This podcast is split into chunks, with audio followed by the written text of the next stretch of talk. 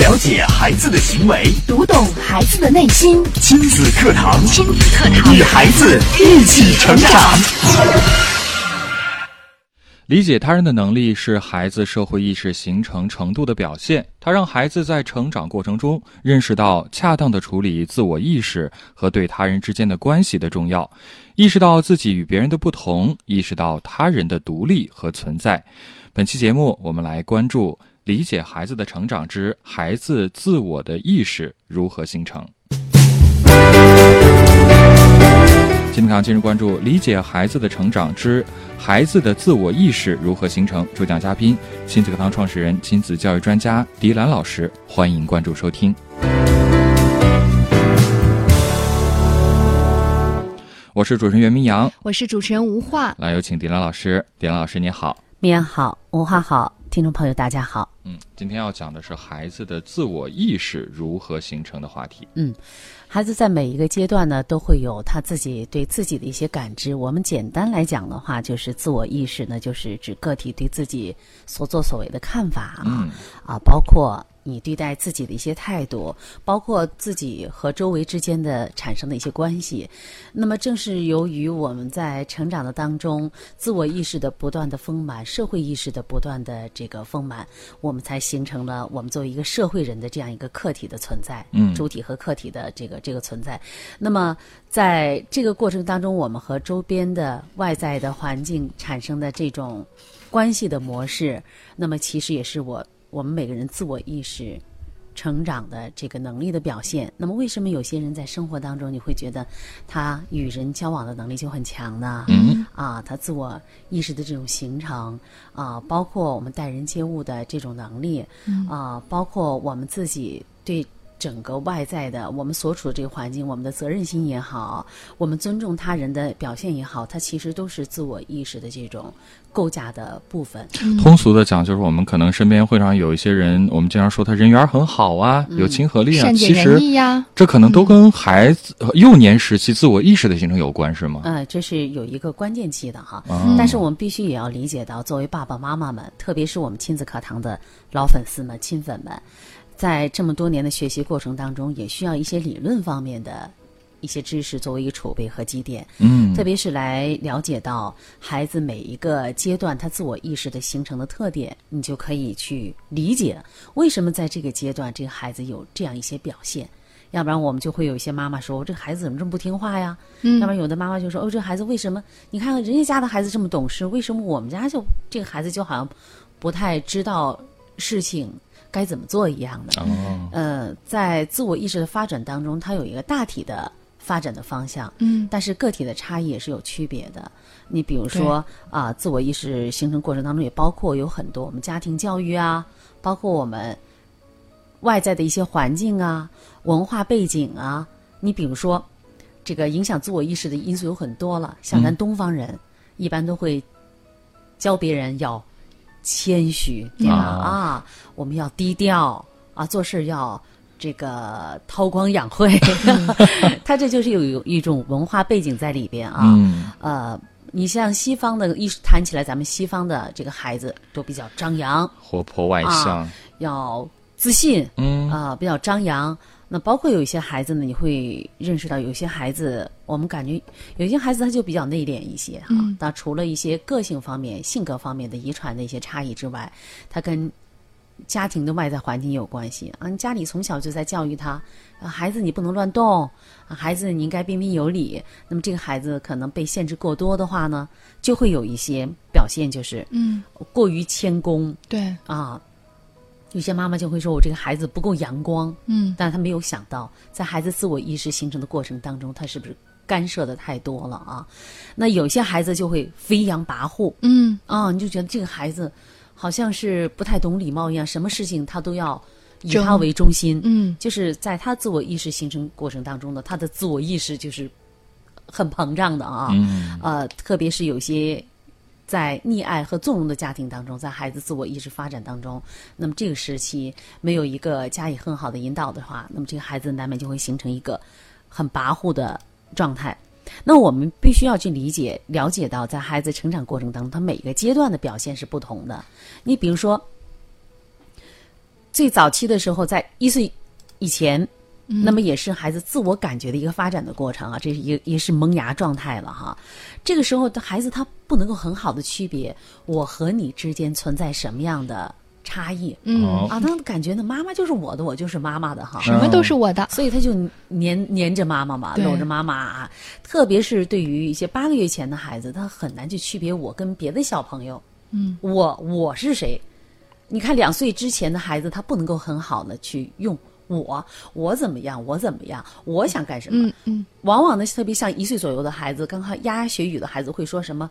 宝宝喜欢什么？对说宝宝自己的名怎么样啊、欢欢是什么样的？嗯毛毛是什么样的？贝贝是什么样的？但他还不能够很好的区分我是谁。你比如说，你抱一个啊八个多月的孩子，七八月孩子，你给他头上点个点点嗯啊，你抱着他在镜子面前，让他去跟镜子里这个孩子在一起的话，他也会很开心。这是一个心理学的原理，叫镜像原理了哈。嗯嗯，这个孩子看在看着镜子里的那个孩子，他也会笑，他会用手哎去去摸摸他，嗯。啊，他能够区别这是妈妈、啊，这是妈妈，但是他不能很好的区别哦，这里边是宝宝。哦，我们外在的可能妈妈会告告诉他，哎，这就是宝宝啊，嗯。啊，他会去摸他，但是他这个意识还不是很鲜明，觉得这个这个宝宝就是一个娃娃一样的，是另外一个宝贝一样，他还不能够很好的建立起来彼此之间的这种链接。当然，到了一岁半左右，到了一岁半左右，他的这个意识就慢慢增强了。嗯，而到了三岁左右呢，这个到三岁时候，这个孩子他就能很明确的表达我。两岁半以后，这孩子就很明确的表达我是谁了。那么，比如说进幼儿园的孩子，呃，三岁左右的孩子，他能够对性别方面，男孩子呀、女孩子呀，他就能够有一个比较清晰的认识了。我是女宝宝，我是女宝贝，我是小公主。嗯，但是在两岁左右的孩子，他就不能够很明确理解什么是男孩和女孩。你问他啊，宝宝，你是男孩还是女孩啊？我是男孩儿，或者说我是女孩儿，但是他虽然回答了，那也是由于我们成人给他灌输你是宝宝，你是你是个男宝贝啊，你是女宝贝啊。他其实自己并不清楚它他代表什么含义。对男孩和女孩女孩的这个呃性别方面他不理解，到了三岁之后。三岁的时候，他就能够比较明晰的确定。那真正到四岁的时候，对于性别的这个认识就固化下来了。哦，我就是个男孩儿，哦，男宝贝就要上男生的洗手间啊，女宝贝到女洗手间，特别去澡堂里边。到四岁的时候，她的这个性别意识，就是自我的意识就已经能够很明确的划分了。呃，我们有些妈妈们呢就不太注意，那么特别是一些洗浴中心哈，对啊，在这个时候她依然会带着带着自己家的这个男宝贝男宝宝还去一块儿去洗澡。对，去女浴室啊，还会有这种情况。但他们已经这个时候呢，这个妈妈们就是对于孩子自我意识的这个发展，她不能够很好的理解了、啊，因为四岁孩子已经很明确的有这种性别意识的差异，他自我意识中心就已经啊、呃有有一个发展了。嗯，在这个当中，所以我们必须要去了解每一个阶段。为什么说到了三岁之后，你妈妈就不能再带男孩子，嗯，再到女澡堂去了？因为两岁的时候他可能还模糊一些，三岁他已已经有有这种认识，而到四岁他就已经固化下来了。哦，啊，是，所以要了解到孩子、呃这个成长发育的阶段的不同，是包括他的特性，其实对于孩子的整个自我意识的形成，包括他的一生，可能都是至关重要的。是的，虽然说是这个，我们说啊，呃，孩子到自我中心的时候，就是有有人给他划分说，第一个阶段呢，这个就是从一些学术的角度去划分哈，第一个阶段是零到两岁哈，这个阶段当中了哈，他这个慢慢的到三岁就去自我为中心了，就是他自我意识慢慢形成之后，他也懂得哦，我跟别人的区别，对，当他懂得了我和别人区别的时候，那么他也就知道，在整个这个不像在三岁之前，三岁之前在家庭里边，呃，我很多的时候呢，孩子自我意识就比较膨胀，那么家里边都是以我为中心的，嗯，那我要干什么就做什么，那我的玩具就不能拿走，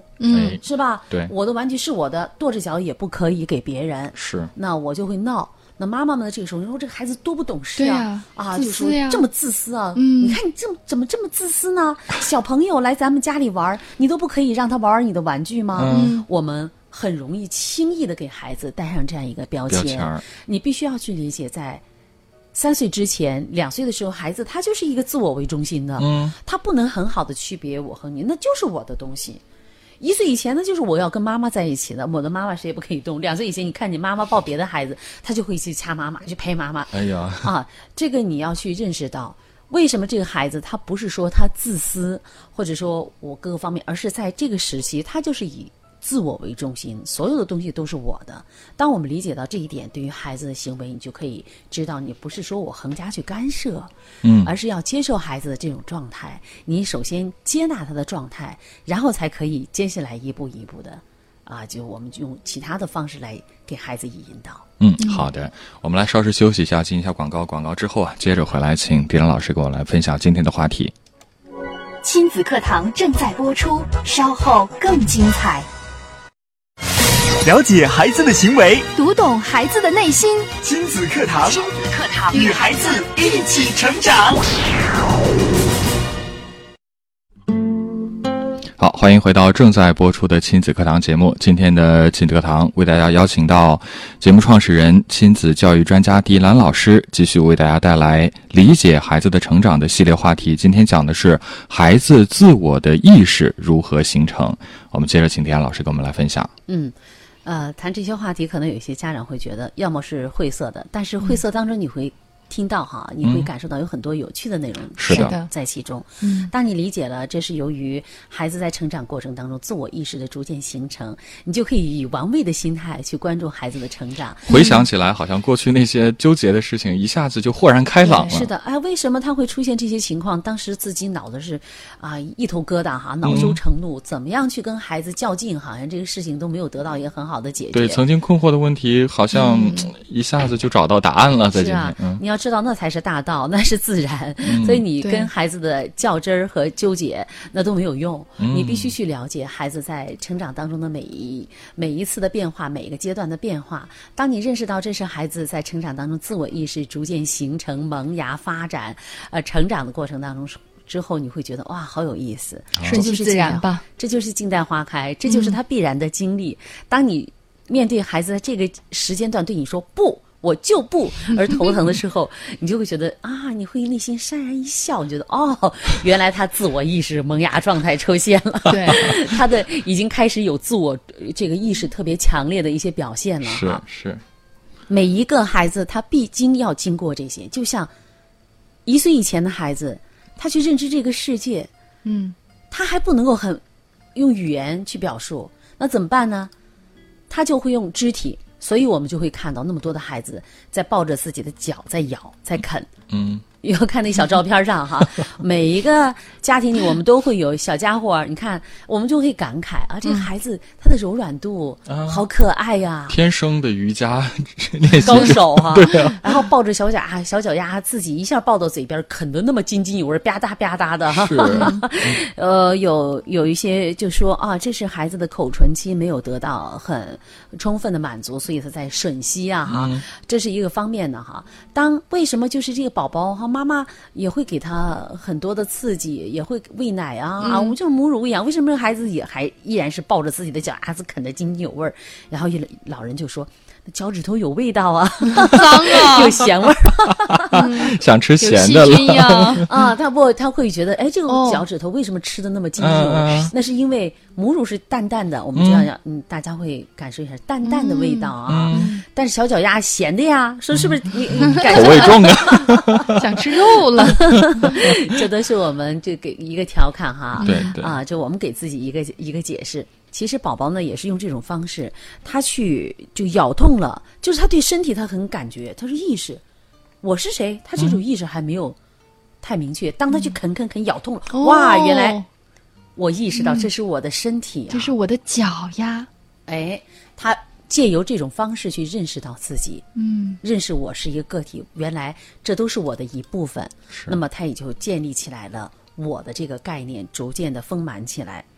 那么刚才我们说，一岁以前的孩子，就是他通过啊啃咬来认识外在，包括对外边的拿到什么东西都放嘴里边，他用这种方式去认识外面的世界是什么样，继而认识到我和外边的不同。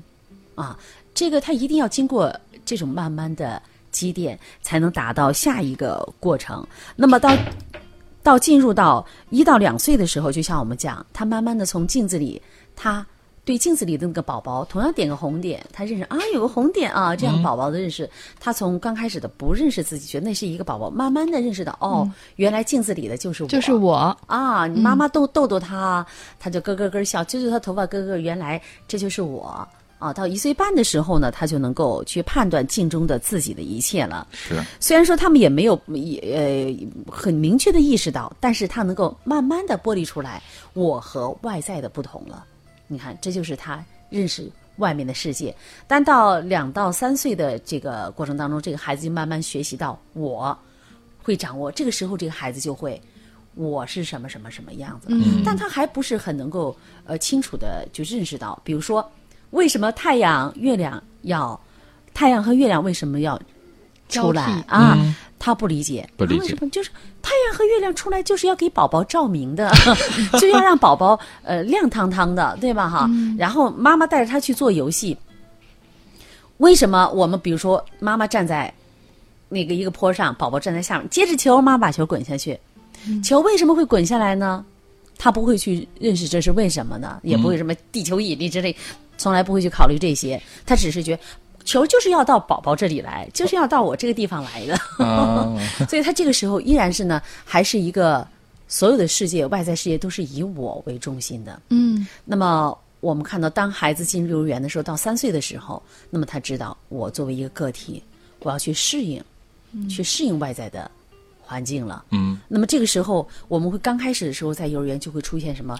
出现一些抢玩具、抢玩具的抢啊、争抢打闹啊，妈妈们就会说这还怎么这么不懂事啊？嗯，在家不是教过你了吗？然后有的妈妈也会去，可能会去指责其他孩子，你看那么壮，他再壮，他依然是三岁，他还是个孩子而已啊。必须要认识到他在三岁的这个心理的状态的时候，他的自我意识不是因为他高大。他就应该具有高大的自我意识，不是这样的，嗯，因为他高大只是外在的生理方面的高大，而在他的心理方面呢，他依然是跟其他的孩子一样，在这个心理状态发展，所以他依然会跟别的孩子争啊抢啊，妈妈。就会对孩子说：“你看你这么大、这么壮、这么高，你就应该让着这小朋友。他没有你高、你壮，但是在他的心理上来说，不是因为我高壮，我就比你，我就应该去呵护你啊。我这个时候我就所有玩具也是我的，所有都是我的，因为在家里他已经意识到。”所以在幼儿园里就会出现。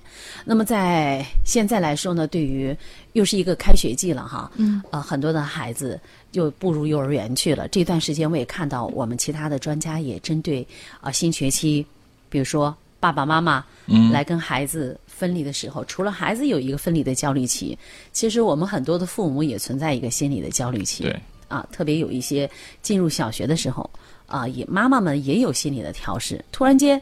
啊，这天天带着孩子，突然之间宝贝儿上幼儿园了，一天我见不到他，我好失落呀，妈妈就很难受。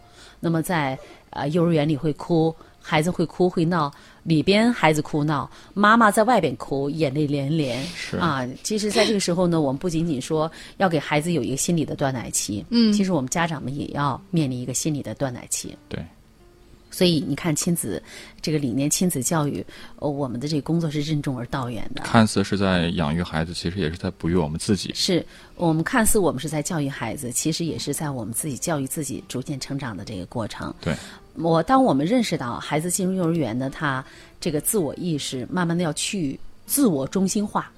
去自我中心，去自我中心，因为你在两岁以前，可能很多的就是自我中心的。甚至说，家庭环境也营造出来了这样一种环境，他从来没有想过，因为全家人都要让着他嘛。是的，嗯。当我们进入幼儿园的时候，当我们的孩子们进入幼儿园的时候，他就是也面对一个逐渐的克服自己的心理焦虑期，而且有进入了一个去自我中心化的一个阶段了。是，嗯。那这个时候呢，可能对于我们的幼教工作者来说呢。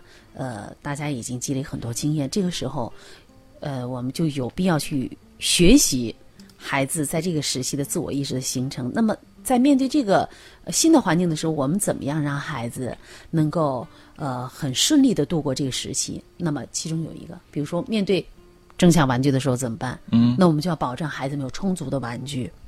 对吗？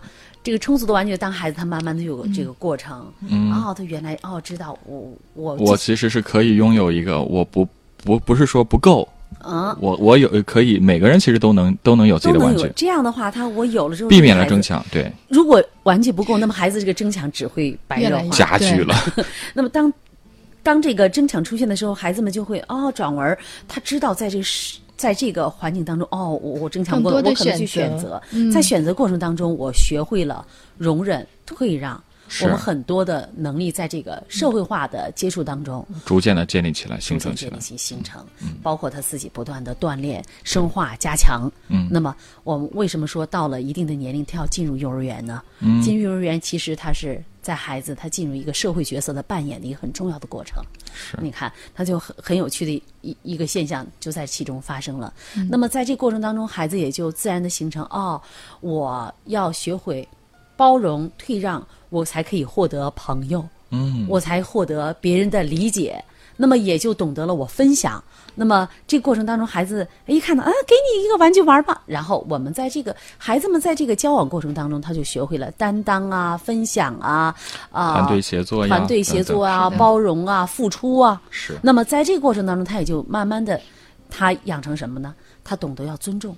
他慢慢就要他我去尊重别人，我才可以获得别人的尊重。这就是咱们讲的“己所不欲，勿施于人”嘛。相互的，啊，那当然了，在孩子自我意识的形成过程当中，那、我们讲的今天是讲的这三岁之前的了哈，包括以后，你比如说三到四岁啊，这个时候就是三岁，呃，开始懂事了这样的孩子，他慢慢慢当中的时候，他的自我意识形成时候，他就形成在幼儿园形成，然后包括更大到青春期了，啊，有很多的，他有个阶段的，去自我中心化，就慢慢的我理解了别人，啊。可以站在别人的角度，这就是换位思考了，嗯对吧？我自我意识形成之后，我就知道哦，我与别人有不同，对，我还要去适应别人。嗯，那么我们就可以在这个时候，家长们就可以激发孩子这个尊重别人的这种能力。